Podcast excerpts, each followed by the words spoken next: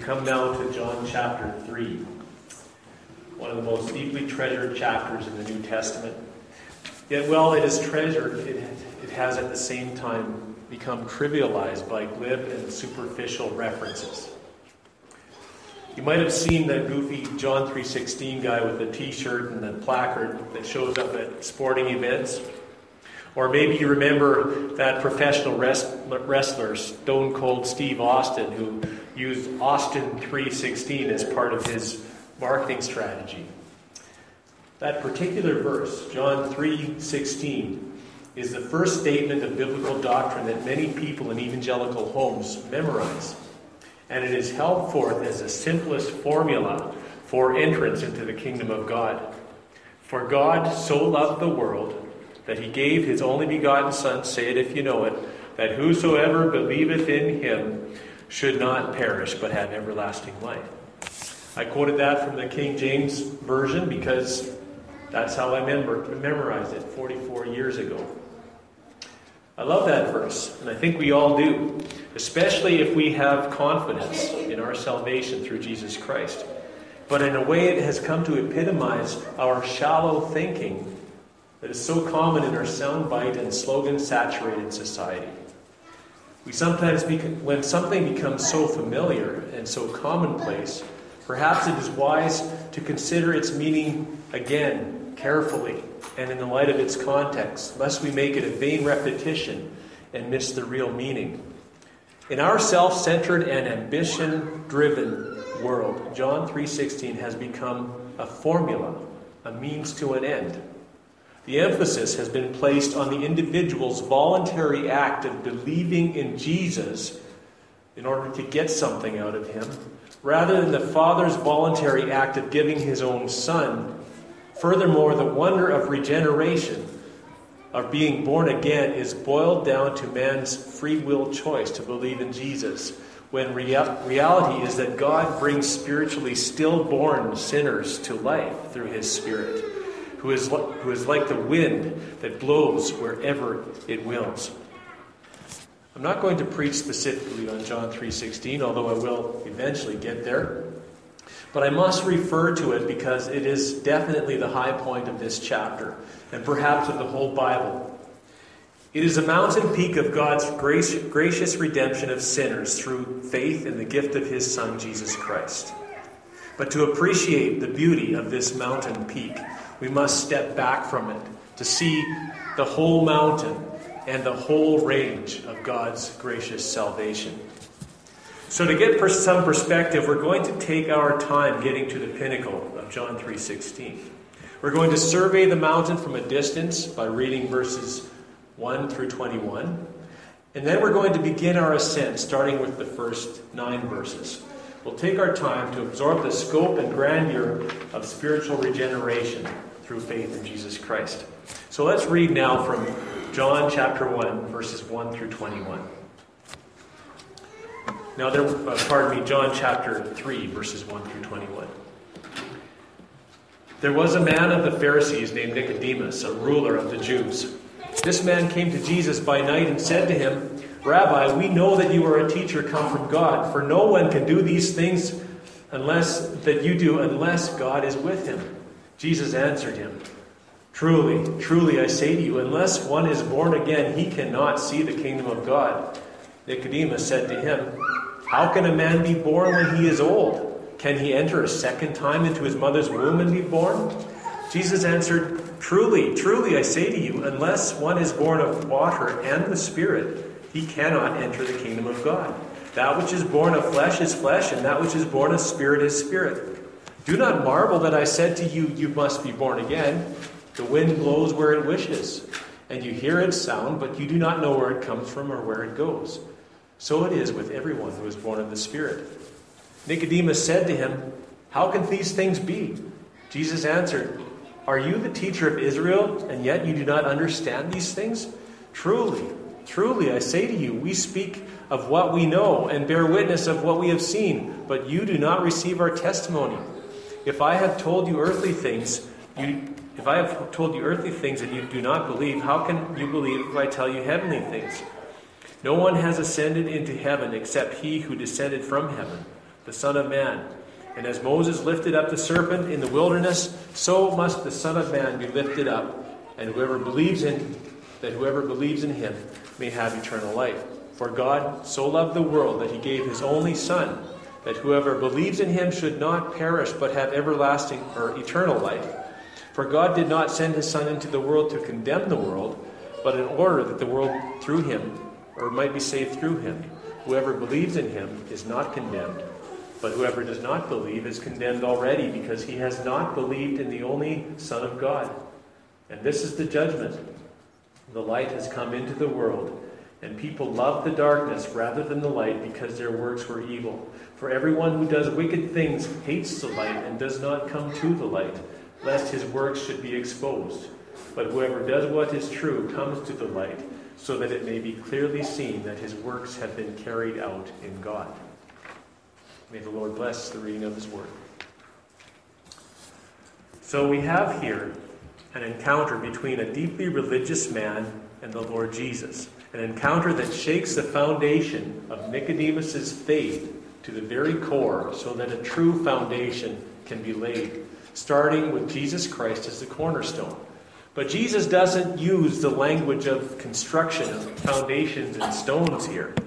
Instead, he speaks of instead of speaking of destroying and rebuilding, he speaks of being born and reborn, a concept that seems completely foreign to Nicodemus whose faith up until this point has been characterized by building, by a physical temple, and by building a structure of obedience upon the foundation of the law.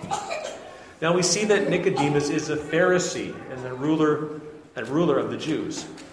We can understand from this that he was thoroughly familiar with Jewish scriptures and customs and that he was a man of considerable influence, probably with a religious resume similar to that of the Apostle Paul, that's recorded for us in Philippians chapter 3, verses 4 and 5. Here's the Apostle Paul speaking. He says, Though I myself have reason for confidence in the flesh, also, if anyone thinks he has reason for confidence in the flesh, I have more. Circumcised on the eighth day of the people of Israel, of the tribe of Benjamin, a Hebrew of the Hebrews, as to the law, a Pharisee now, that's the Apostle Paul. You can see from, if you read on in the context about him persecuting Jesus, that Paul was extremely religious, but that his good intentions fell far short of God's perfect standards of righteousness. His zeal to please God, in his zeal to please God, he actually persecuted the church of Jesus Christ, which, as we know from Christ's words to Paul in the book of Acts, amounted to persecuting Jesus himself. Remember, he said, Saul, Saul, why are you persecuting me? Paul was religious, but he was a religious sinner. The same was true of Nicodemus. Well, his sin is not mentioned or identified in our text, although you could argue that Jesus talks about his unbelief, and he believes later on. But um, it is clear from the whole discourse that he lacks even rudimentary knowledge of spiritual things and is therefore still dead in his trespasses and sins. So, our first task in analyzing this, uh, this uh, passage is to examine the religion of a sinner. Now, the whole world really fits into the category of sinner, and even people who are here in this room, in one sense, we fit into the category of sinner. But to us has been added a new nature, a second nature, and in that nature we fit into the category of saints, those who have been called and chosen by God. So let's look at the religion of a sinner. Now, unlike the Apostle Paul, who was perfectly confident in his religion before his encounter with the glorified Christ, and that really shattered his confidence, Nicodemus does not appear confident at all. He comes to Jesus by night. Some commentators think that it was because of fear of his religious peers, the other Pharisees, and maybe the Sanhedrin. And that's entirely possible. Remember that Jesus has just cleansed the temple, an action which would surely make him the object, object of scorn to many a proud Jewish heart. So it would not make sense. It would make sense that Nicodemus would not want to be seen having an intimate personal conversation with him. Others think that Nicodemus came at night in order to have uninterrupted time with Jesus, because he had questions that could not be properly dealt with if he were competing with, other, with others for Christ's attention. In either case, it seems clear that he comes to Jesus not to discuss theology on a peer to peer level, but to attain some assurance of security in salvation. He sees in Jesus unique authority and perhaps some hope to address what he knows to be the emptiness of his own religious experience, of his religious practice. His religion is that of a sinner. He has the texts memorized, the rituals down pat, the respect of the people. He has the fringes on his robe and the phylactery on his forehead. But deep down, he knows he's a sinner. The fact that he is coming to Jesus by night rather than opposing him in broad daylight, as Paul did, shows that maybe he's not a proud sinner, but a penitent one. Sovereignly drawn to the Father by Jesus as the only, by the Father to Jesus as the only hope for redemption. Perhaps he's at the point of, he's at this point looking for one, for the missing piece of the puzzle of his religious practice. If he could just do this or do that, then he would have assurance of God's favor. We don't know exactly what's going on in Nicodemus' mind, but we do know that he knows Jesus has something that none of his learning or piety has been able to produce. Nicodemus knows he has sinned and fallen short of the glory of God. And you know, deep down, I think every person in this world knows that. We suppress the truth of God in our unrighteousness. What he doesn't know is how to recover from such a fall. And so he comes to Jesus. But Nicodemus did not come to Jesus solely through an inner prompting of the Holy Spirit. Just as sinners do not ordinarily come to Jesus apart from the use of God's appointed means of grace, which includes the preaching of the Word, preaching of the gospel. Nicodemus is aided by what he has already observed in Jesus' ministry. He's maybe heard him speak a little bit, he's seen some signs. So we come to our second point. We have seen the religion of a sinner. Let's move on now to the recognition of signs. We find it in verse 2, where Nicodemus says, Rabbi, we know that you are a teacher come from God, for no one can do these signs unless God is with him. So far, we've seen two signs in our series, anyway, we've seen two signs recorded in the Gospel of John. There is the turning of water to wine and the cleansing of the temple. Nicodemus probably knew nothing of the first sign since it was uh, likely a, a private sort of sign for his disciples, and it was only the servants and the disciples who knew. But he was probably quite aware of the second, the cleansing of the temple. Remember that John is very selective with the signs that he records, with the intention that those reading about them will believe that Jesus is the Messiah, the Son of God. So he only records seven signs. In fact, John is very clear in chapter 20, verse 31, or 20, verse 30, that Jesus did many other signs in the presence of the disciples, which are not written in this book. So, regardless of which sign he has seen, Nicodemus has been thoroughly impressed by the signs that he has witnessed. Signs are curious things. Many people see them, but not many recognize them, and even fewer understand them. When we drive down the highways, we see a sign that says maximum 100 kilometers per hour. Now, if someone from biblical times were suddenly beamed into our vehicles and sitting there beside us, they could see the same sign but they wouldn't recognize its significance. They wouldn't know what it meant.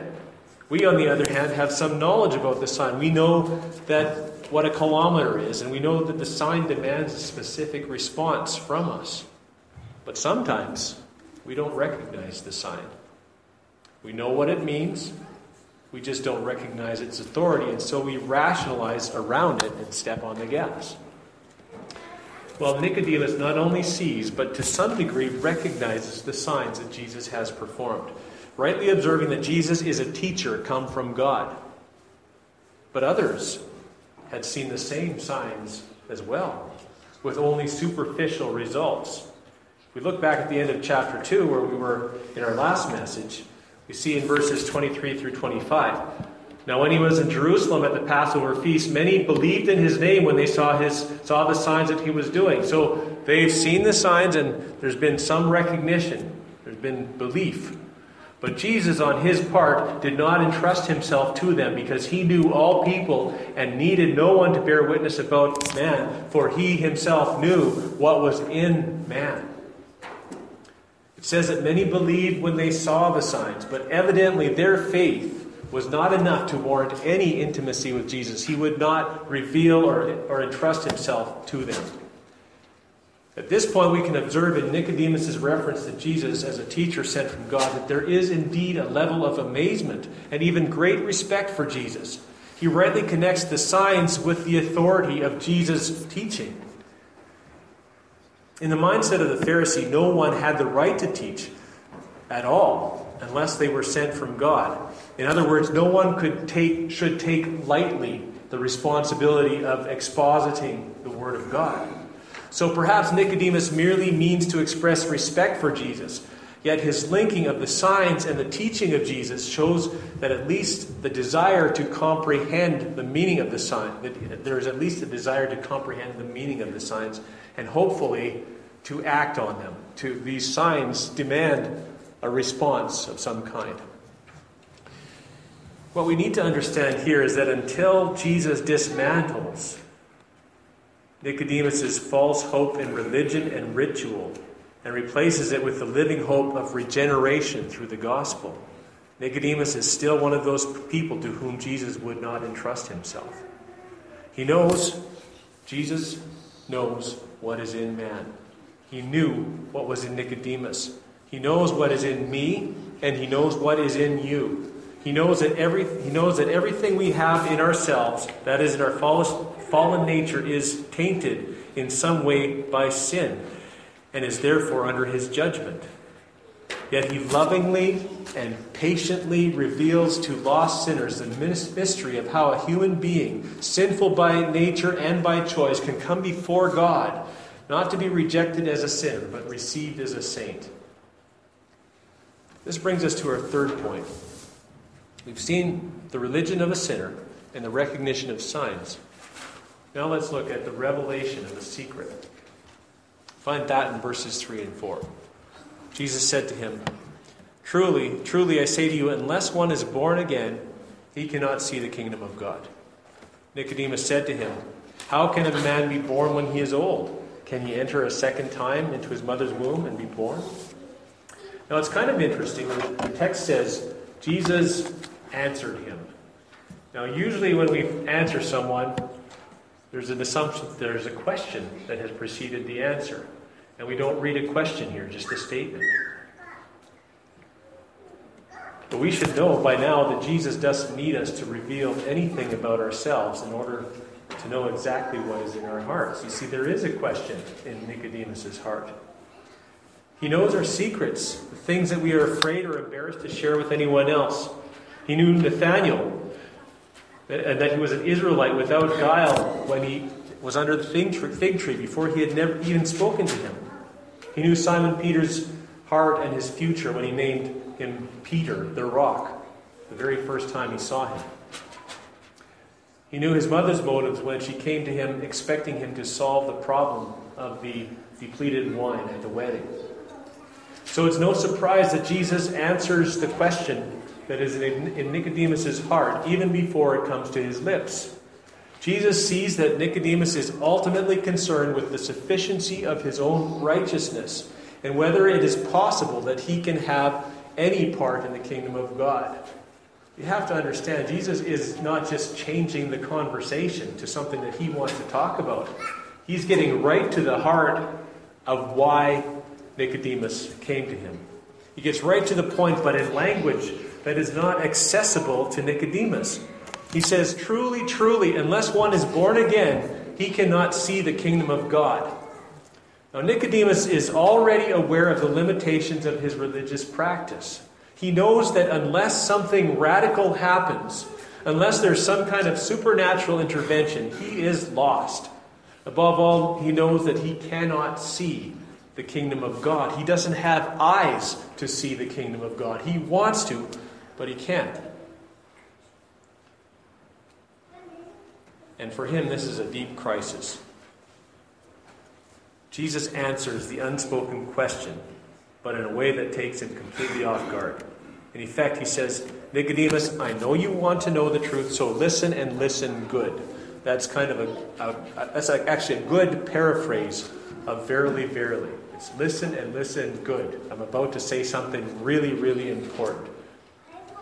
Unless you are born again, he says, unless you are completely made new, you cannot see the kingdom of God. Without a new birth, you have absolutely no perception of spiritual things, much less any assurance of entering the kingdom of God. Friends, every true encounter with Jesus reveals the thoughts and intentions of our hearts. We can't fool him with flattery or distract him with sleight of hand. Everything inside of us is laid bare before him. And the secret we carry, the secret we all carry, although it is really no secret at all, is that in us, in our sinful nature or in our flesh, dwells no good thing. It is our pra- natural practice to fight against that truth, to deny that secret. We know we have faults, but we like to believe that we are self redeemable if we just work a little harder or discover some special technique to circumvent the power of sin and at the very least escape its effects. But the message Jesus has for us is the same message that he had for Nicodemus. We must be born again. Nicodemus has taken a lot of the flack, a lot of flack over the centuries for his response to Jesus' assertion. On the surface, it does seem to be kind of foolish. How can a man be born again when he is old? Can he enter a second time into his mother's womb and be born? It seems like an absurd response, maybe even childish or sarcastic. But I would like to suggest that it is more likely a humble response. It's Nicodemus' way of saying, You say I must be born again, Jesus, but I haven't got a clue what you're talking about. You're speaking way over my head. Can you please help me understand what you mean? Surely Nicodemus was well aware that his reference to re entering the womb would seem childish and ridiculous to Jesus, especially to an educated Pharisee and a ruler in Israel. But maybe he didn't care what Jesus thought. Maybe he recognized that Jesus was already looking right into his heart and that he needed to come clean about his spiritual ignorance. I suggest, though I cannot prove, that Nicodemus is candidly admitting his carnality and his inability to perceive spiritual truth in the hope that Jesus will help him understand. Of this I'm sure. Nicodemus was drawn by the Father to Jesus through the agency of the Holy Spirit in order to hear the message of the gospel. This drawing did not originate as an impulse in Nicodemus' will, but was planned in eternity past in the will of God. And now we see him sitting at the feet of Jesus, humble and ready to receive the words of life. Now, later on in the passage, Jesus rebukes Nicodemus fairly harshly for his unbelief. But we know that Nicodemus later believes, and we also can see in that that he's, in a sense, it's kind of a rebuke of all of Israel.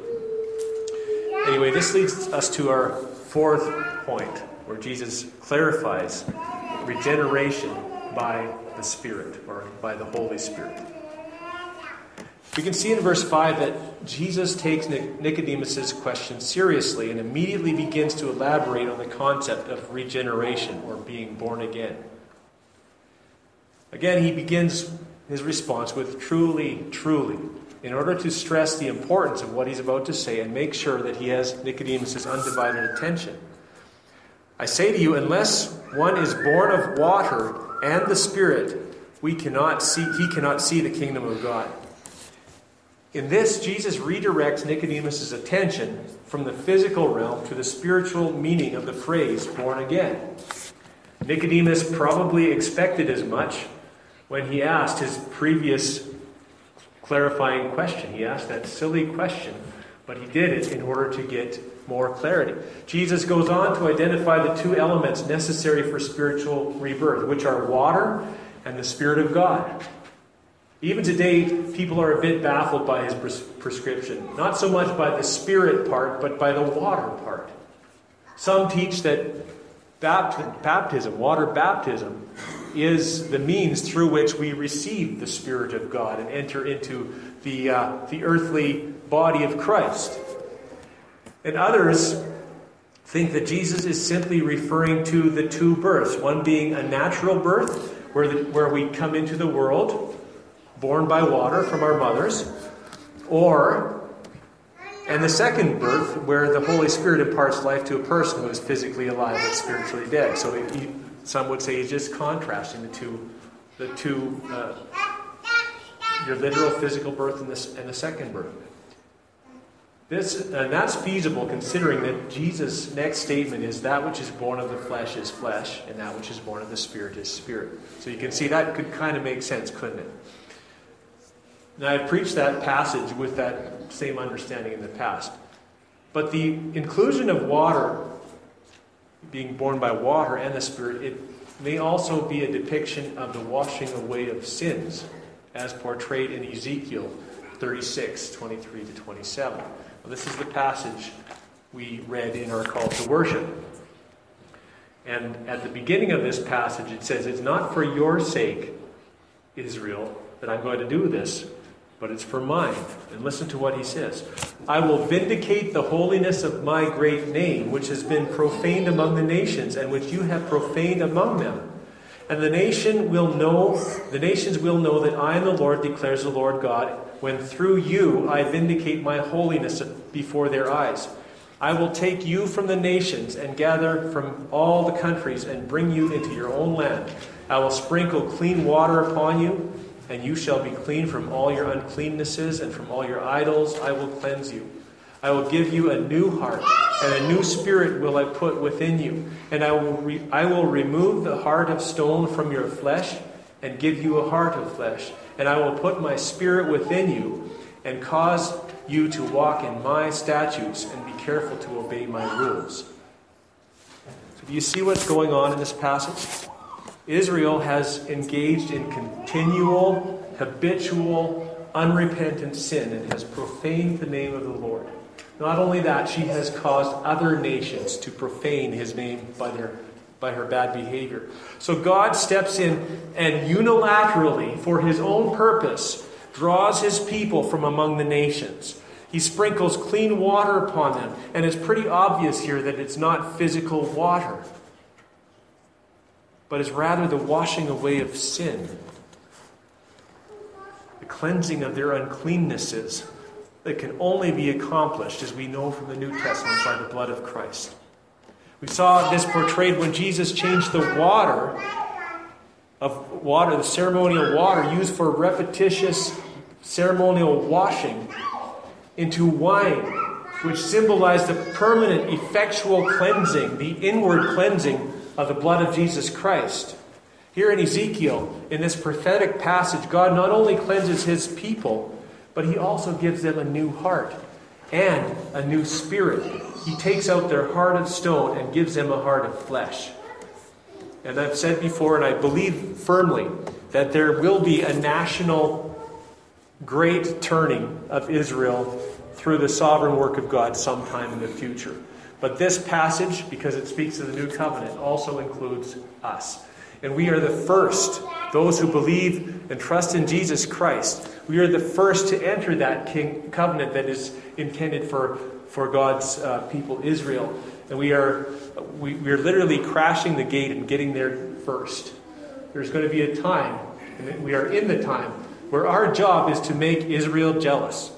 Because the covenant promises and the, the, the covenant of grace that we enjoy in Jesus Christ is something they will see that they're missing. Now, if this whole thing about a, a new heart and a new a, a, heart of flesh instead of a heart of stone and a new spirit, if that doesn't describe being born again, I don't know what does. It seems certain that this it, that this is in this Jesus has in mind, this is what Jesus has in mind when he says, Unless one is born of water and of the Spirit, he cannot enter the kingdom of God. A new heart, a new spirit. Later, Nicodemus asked Jesus, How can these things be? And Jesus replies, Are you the teacher of Israel and you do not understand these things? In other words, the reality of the new birth is actually taught in the scriptures with which Nicodemus should have been familiar. You're a teacher. you know, you know the scriptures. You should know this. Jesus rebukes Nicodemus not to shame him, but to point out that the truth has been there all along. The light has been shining in the darkness, but the people have been too blind to see it. The light shines in the darkness, and the darkness has neither comprehended it nor overcome it.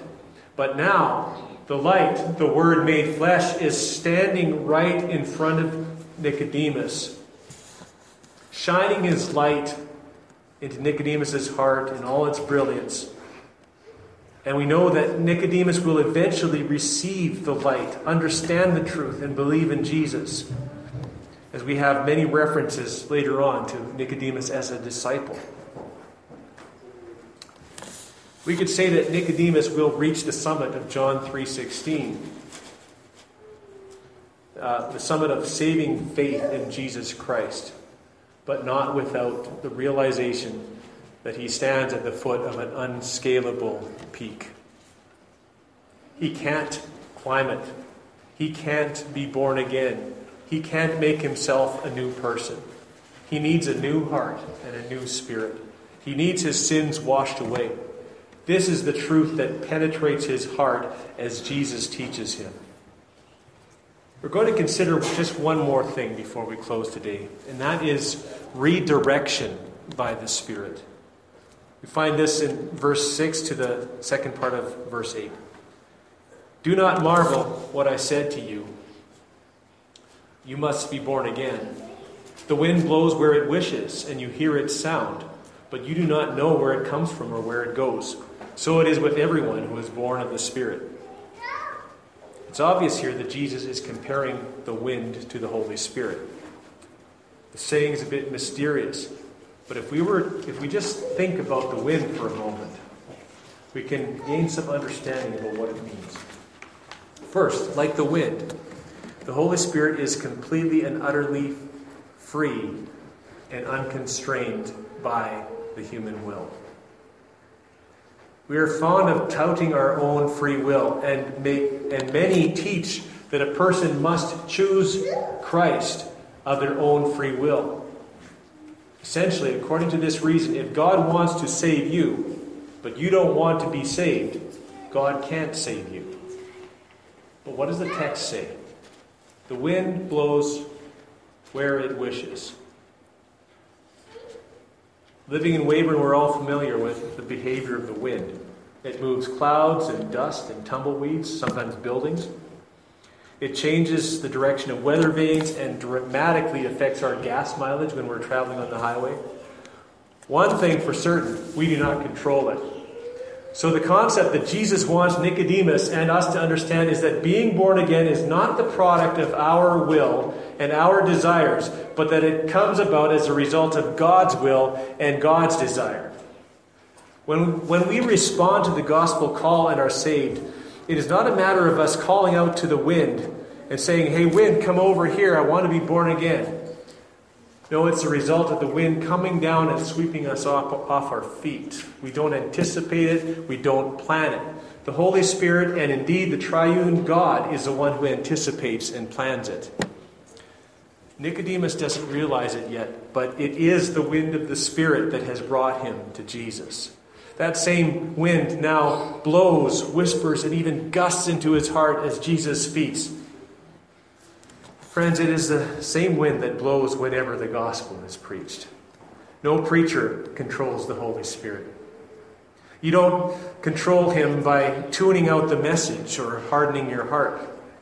These are the words of God and the power of God for, for salvation for everyone who believes. These are the words of life. The wind, when the wind blows, the Holy Spirit whisper, and the Holy Spirit whispers, everyone around hears its sound but those in its path are radically affected and redirected and moved along. Though salvation is a sovereign act of God, it is apprehended through faith in the human heart. Not faith in the human heart, but faith of the human heart in Christ. Not in a heart of stone. A heart of stone has no faith. But the regenerating wind of God comes along. And with the regeneration, with the new life, comes the realization of who Jesus is. And comes the necessity of believing in him. And there is, in a matter of speaking, a free belief in Jesus. But it does not come from the old heart, it comes from the new heart, the heart that Jesus has changed in the heart of flesh, the new heart that replaces the heart of stone. I know I just kind of said that we can't call out on the Holy Spirit and demand to be born again, but we can certainly take him at his word and yield to his spirit as he moves. If God is speaking to your heart today, listen to his voice. Trust in Jesus.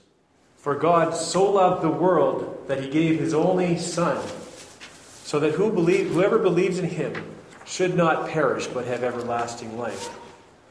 Now, I've spoken a lot about the gospel. I have, and I've spoken of good news, and I've spoken of eternal life through Jesus Christ, and I've even spoken of the gift of God. But the fact that there's good news and that there's new life through Jesus, that doesn't mean anything until you know what he did in order to bring that new life to you. And I know that I'm probably preaching to the choir. But hopefully, this choir will take the message and preach it to someone else. And that is that Jesus Christ, who knew no sin, became sin for us and bore in his own body on the cross all of our iniquities. He was wounded for our iniquities, for our sins. He was bruised for our transgressions. And the punishment that brought us peace with God was laid upon him. And by his stripes, by his sacrifice, by his death for us, we are healed. And when we believe that Jesus has done this, and we understand that it was our sin that put him on the cross, and we believe, as the scripture says, that he rose again on the third day and he now lives and makes intercession for us and that he's coming again. When we believe in that Jesus, and when we abandon our faith in our own works, we enter into eternal life. And this is something that is done by God. In our next message, we're, we're going to see how Nicodemus was called out on his unbelief. Perhaps he was aware of his sin. Perhaps he had some understanding that Jesus was the remedy for his sin. But until there was that changed heart, Nicodemus still had a heart of stone. Perhaps this message today, or perhaps even as you go home and you read John chapter 3, if you're uncertain about this matter of being born again, the Holy Spirit will come and whisper and move and redirect and regenerate you. Let's pray. Father, we thank you uh, for this wonderful passage of Scripture that is so familiar.